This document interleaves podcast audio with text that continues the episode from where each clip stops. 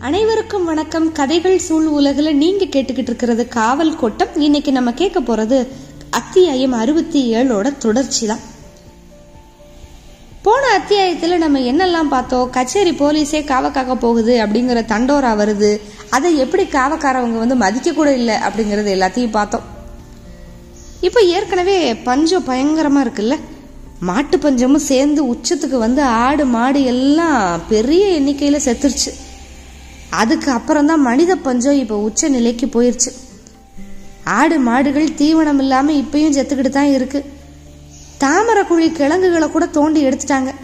பூமியில அதுகளுக்கு மிஞ்சுறதுக்கு எதுவுமே இல்லை. விவசாயிகள் அழுகிறதுக்கு க தண்ணி கூட இல்லாம உழவு மாடுகள் சாகுறத பார்த்துக்கிட்டு இருந்தாங்க. ஆடு மாடு சாகாத நாட்களே இல்லை. கழுதைகள் எல்லாம் எங்க ஒளிஞ்சு போச்சுன்னே தெரியல. பஞ்சம் புதுசு புதுசா நோய்களை விளைய வச்சுச்சு. ரெண்டாவது வருஷமும் எந்த வெள்ளாமையும் இல்லை அப்படிங்கிற நிலைமை வந்ததுக்கப்புறம் கிராமத்திலிருந்து இருந்து வெளியேறதை தவிர காவக்காரனுக்கு வேற வழியே இல்லை.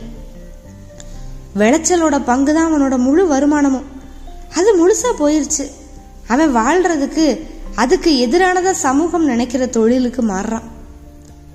காவலும் களவும் எப்பவுமே ரொம்ப நெருக்கமான இணை கொடுகள்.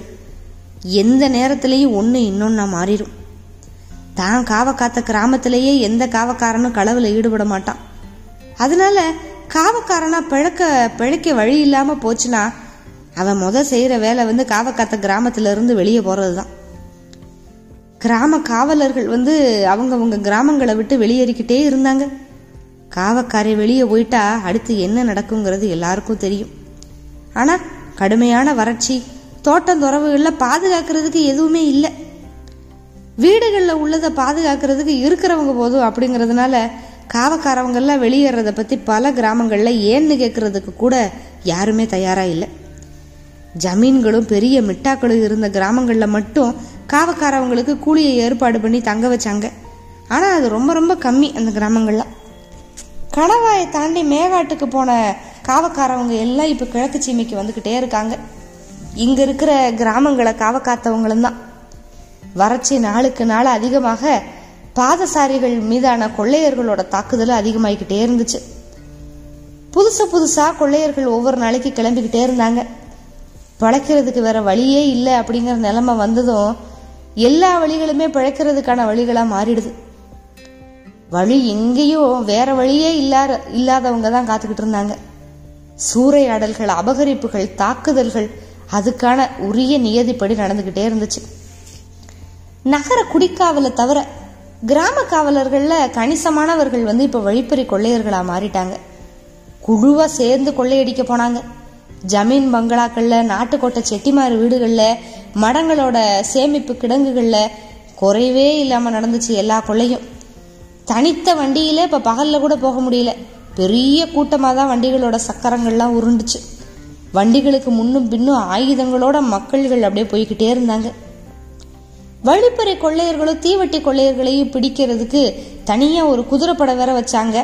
அந்த குதிரைப்படனால நிலைமைய கொஞ்சம் கூட கட்டுக்குள்ள கொண்டு வர முடியல. பிரவுஸ் தலைமையில இந்த குதிரைப்படை வந்து கொஞ்ச நாட்கள் நத்த வரைக்கும் கூட போயிட்டு போயிட்டு வந்துச்சு. ஓம்பட்டு தலைமையில இருக்கிற குதிரைப்படை வந்து திருமங்கலத்தை தாண்டி கூட போயிட்டு வந்துச்சு. ஆனா அவங்க வந்து சேர்றதுக்கு கொஞ்சம் முன்னால கடந்து போன கொஞ்ச நேரத்துல கொள்ளைகள் நடந்துகிட்டே தான் இருந்துச்சு. அவங்க யாரை கடந்து போகிறாங்க பாதசாரிகளையா கொள்ளையர்களையா? அப்படிங்கிற வித்தியாசம் தெரியாத அளவுக்கு ரெண்டு சாரார்களும் கூட்டம் கூட்டமாக நடந்து வண்டிகள்லையும் போய்கிட்டு இருந்தாங்க. குதிரைப்பட பாதையோட ஓரத்தில் இறங்கி இருட்டோட மொத படி வரைக்கும் விரட்டிட்டு போய் அப்புறம் திரும்பி வந்து பாறையிலேயே பாதையில் ஏறிக்கிடுச்சு கொள்ளையர்கள் என்னடானா வெளி முழுக்க ஓடி மறைஞ்சிக்கிட்டு தான் இருந்தாங்க. சிலர் வந்து அப்பப்போ துப்பாக்கி குண்டு அடிபட்டு செத்து விழுந்தாங்க. ஆனால் எந்த மரணமும் எதையும் நிப்பாட்டல. செத்தவனை கடந்து வண்டி சக்கரங்கள் உருண்டுகிட்டே தான் இருந்துச்சு. அவங்கள தொடர்ந்து கொள்ளையர்களும் போய்கிட்டு தான் இருந்தாங்க. வாழ்றவனும் பொருட்படுத்தாத சாகிறவரும் பொருட்படுத்தாத ஒன்னா மரணம் மாறிடுச்சு. அது தன்னோட வலுவையும் தான் ஏற்படுத்துகிற வலியையும் இழந்து மதிப்பே இல்லாத ஒன்னா சாலை முழுக்க புலம்பிக்கிட்டே அலைஞ்சது. இப்படி ஒரு அசாதாரண நிலை உருவாகி நாளுக்கு நாள் விபரீதம் கூடிக்கிட்டே இருக்குது குதிரைப்படை முழு கவனத்தோட செயல்பட்டு கொள்ளையர்களை தடுக்கணும் அப்படின்னு கலெக்டர் மறுபடியும் மறுபடியும் சொல்றாரு. டிஎஸ்பிகள் ரெண்டு பேரும் கலெக்டரோட உத்தரவை ஏத்துக்கிட்டு ரொம்ப தீவிரமா செயல்படுறாங்க. அன்னைக்கு இரவு ஓம்பட் தலைமையில ஒரு குதிரைப்பட வழக்கத்தை விட அதிக தூரமா போய்கிட்டே இருக்கு. எட்டு குதிரைகள்ல துப்பாக்கி ஏந்தின போலீசார் பின்னால வர ஓம்பட் குதிரையை விரட்டி போய்கிட்டே இருந்தாரு. பௌர்ணமியை ஒட்டுன நாள் அதனால நல்ல நிலவோட வெளிச்சம் பிரகாசமா இருந்துச்சு. பாதை முழுக்க பட்ட மரங்களோட நிழல் குச்சி குச்சியா மண்ணில் கிடந்துச்சு. அங்கொன்னு எங்கொன்னுமா மரங்கள்ல இருந்த பறவைகள் குதிரைகளோட குளம் குளம்படி கேட்டு சடசடன்னு பறந்து பறந்து போய் மறுபடியும் மரங்கள்ல வந்து உட்காருது காஞ்சு வறண்டு போய் புல்லு பூண்டு இல்லாம கிடந்த நெடிய பாதைய வண்டி சக்கரம் வந்து ரெண்டு கூறா பிளந்து வச்சிருந்துச்சு. இடையில இருந்த மண் மேட்டில் தான் குதிரைகள் எல்லாமே ஓடிக்கிட்டு இருக்கு. கூத்தியார் குண்டு. கம்மாயில் கம்மாக்குள்ள பத்துக்கு மேல மாட்டு வண்டியை நிப்பாட்டி வச்சிருந்தாங்க. இதை பார்த்துட்டாரு இந்த ஓம்பட்டு. கரையிலே குதிரையை நிப்பாட்டிட்டு போய் விசாரிச்சுட்டு வர சொன்னாரு. ஒரு போலீஸ்காரன் போய் விசாரிச்சுட்டு வந்து சொன்னான். அதுக்கப்புறம் அந்த குதிரைகள் எல்லாம் கிளம்புச்சு. இடையில சின்ன சின்ன கூட்டம் கூட்டமா வந்தவங்க சாலையோர மரங்களுக்கு கீழே படுத்து கிடந்தாங்க அப்படின்னு சொல்லி எல்லாரையும் பத்தி விசாரிச்சுட்டுலாம் வர சொன்னார். விசாரிச்சு விசாரிச்சு கேட்டுக்கிட்டே போனாங்க. செவரக்கோட்டை வரைக்கும் அந்த குதிரைப்படம் வந்துச்சு. அங்க இருக்கிற பெருந்தனக்காரரோட கொட்டத்தில் நின்றுச்சு குதிரைகளுக்கு தண்ணி காட்டிட்டு கொஞ்சம் ஓய்வு எடுத்தாங்க ஆனால் ஓம்பட்டு மட்டும் கொஞ்சம் நிதானமே இல்லாமல் பரபரப்பாகவே இருந்தார். சிடு சிடுத்த மூஞ்சியோட கண்ணில் வெறி தெறிக்க கத்தி கத்தி பேசிக்கிட்டே இருந்தார். அவரை பார்த்து மற்ற போலீஸ்காரவங்க பயந்துக்கிட்டே இருந்தாங்க. அப்புறம் நள்ளிரவாகி ரொம்ப நேரம் ஆச்சு. ஓம்பட்டு எப்போ கிளம்ப சொல்லுவாருன்னு எல்லாரும் காத்துக்கிட்டே இருந்தாங்க. ஆனால் அவர் ஏதோ மனசுக்குள்ளே கணக்கு போட்டுக்கிட்டே இருந்தார். நள்ளிரவுக்கு அப்புறம்தான் குண்டாரோட மணல் வெளியில இருந்தும் மரவன்குளம் கம்மாயிலிருந்தும் கொள்ளையர்கள் வெளியேறி வர்றதா அவர் வந்து சேர்த்து வச்சிருந்த தகவல்கள் வந்து சொல்லுச்சு. அதனால தாமதப்படுத்திக்கிட்டே இருந்தார். குறிப்பிட்ட நேரம் வந்ததும் குதிரையை தயார் பண்ண சொல்லிட்டாரு. ஒம்பது குதிரையும் செவரக்கோட்டையிலிருந்து புறப்பட்டுச்சு. பாதையோட ரெண்டு பக்கமும் மரங்கள் அரிதா இருந்ததுனால குதிரையில இருந்துகிட்டே கண்ணை முட்டுற எல்லை வரைக்கும் நல்லா பார்க்க முடிஞ்சுச்சு. ஓம்பட் ரெண்டு பக்கமும் திரும்பி பார்த்துக்கிட்டே வந்தாரு. குண்டாத்துக்கு பக்கத்தில் வந்ததும் குதிரையோட வேகத்தை கட்டுப்படுத்தி மெல்ல வந்தார். ஆற்றுக்கு நடுவில் மணலில் கால் புதஞ்ச குதிரைகள் நின்றுச்சு கிழக்கையும் மேற்கையும் பார்த்துக்கிட்டே இருந்தார். அந்த காட்டாறு அவங்க காலடியிலிருந்து கிழக்க ரொம்ப தூரம் போய் எங்கேயோ மறைஞ்சது. கண்ணுக்கு எட்டுன தூரம் வரைக்கும் யாரையுமே காணோம். நில ஒளி எல்லாத்தையும் துல்லியமாக காட்டுச்சு. நின்று பார்த்துக்கிட்டே இருந்து ஓம்பட்டு கொஞ்சம் ஏமாற்றத்தோட குதிரைகளோட கடிவாளத்தை அப்படியே சுண்டி நகர்த்தினாரு. கொஞ்ச நேரத்தில் திருமங்கலத்தை கடந்தாங்க. மரவன்குளம் கம்மாக்கரைக்கு மேலே குதிரைகள் அணிவகுத்து நின்றுச்சு அங்கேயும் யாருமே இல்லை. கம்மாயோட மட ஓரத்தில் நின்ன ஓம்பட்டு வந்து தோளில் கிடந்த துப்பாக்கியை எடுத்து கொஞ்ச நேரம் கைகளில் குறிபாக்குறதுக்கு தோதுவாக பிடிச்சிக்கிட்டு இருந்தார். குண்டாத்தில் சிக்காத கொள்ளையர்கள் வந்து மரவங்குளத்தில் சிக்க போகிறாங்க அப்படிங்கிற உணர்வு அவருக்கு. போலீஸ்காரவங்களும் அப்படியே தயாராகிக்கிட்டே இருந்தாங்க. கருவேல மரங்களுக்கு நடுவில் கையில் அரிவாளோட குதிரைக்கு மேல இருந்து பார்த்துக்கிட்டு இருந்தாரு கம்மாக்கர ஐயனார். அவரை தவிர கம்மாக்குள்ளேயும் வெளியே யாரும் இருக்கிறதா தெரியல. தூரத்துல ஆலமரத்துக்கு கீழே ஏதாவது தெரியுதா அப்படின்னு பார்த்துக்கிட்டே இருந்தாரு. அப்புறம் கிளம்புனாரு. கூத்தியார் குண்டு கம்மாக்கரைக்கு மேல இப்ப குதிரைகள் வந்துகிட்டு இருக்கு. நிலா வெளிச்சத்துல திருப்பரங்குன்ற மலை பாறை நல்ல கண்ணு முழிச்சு இருக்கு.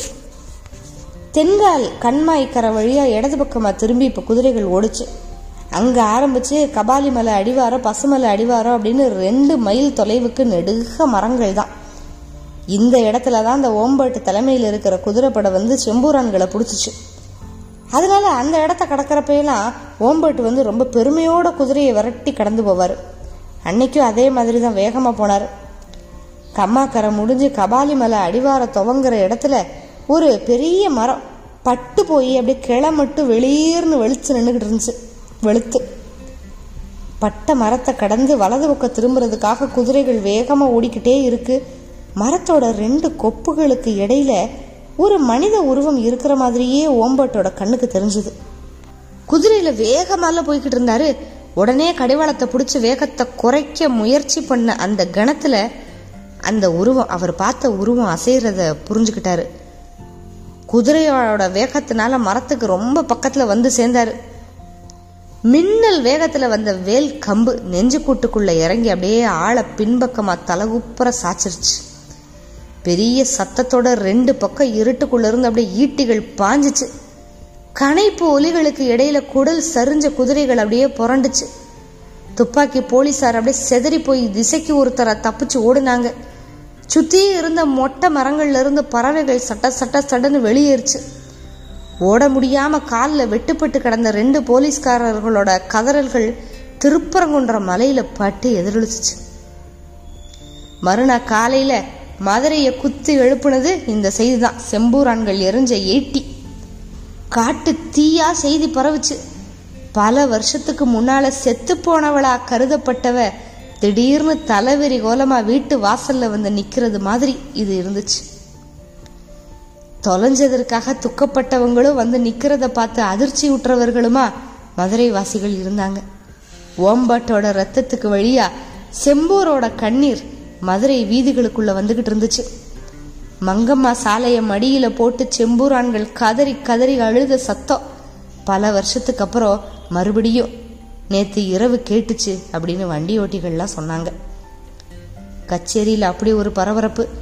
வெள்ளக்கார போலீஸ் பட தென்கால் கண்மாயை நோக்கி காலையிலே போயிருச்சு. மதியானம் வரைக்கும் ஓம்பட்டோட உடம்ப கூட கண்டுபிடிக்க முடியல. கபாலிமலை பின்புற சரிவில் இருந்த பாறை இடுக்குக்குள்ள ஓம்பட்டோட உடல் அப்படியே துண்டாக்கப்பட்டு கிடந்ததை உச்சி பொழுதுல தான் கண்டுபிடிச்சாங்க. அன்னைக்கு சாயந்தரம் ஆத்துக்கு வடக்க ஐரோப்பிய இடுகாட்டில் சவ அடக்கம் பண்ணாங்க. மற்ற ரெண்டு பேரோட உடம்புகளையும் கீழே ஆவணி மூல வீதிக்கோ தெற்கு வெளி வீதிக்குமா கொண்டு போய் சேர்த்துட்டாங்க. வெட்டு காயங்களோட வேதனையில் துடிச்சுக்கிட்டு இருந்தாங்க போலீஸ்காரவங்க எல்லாம்.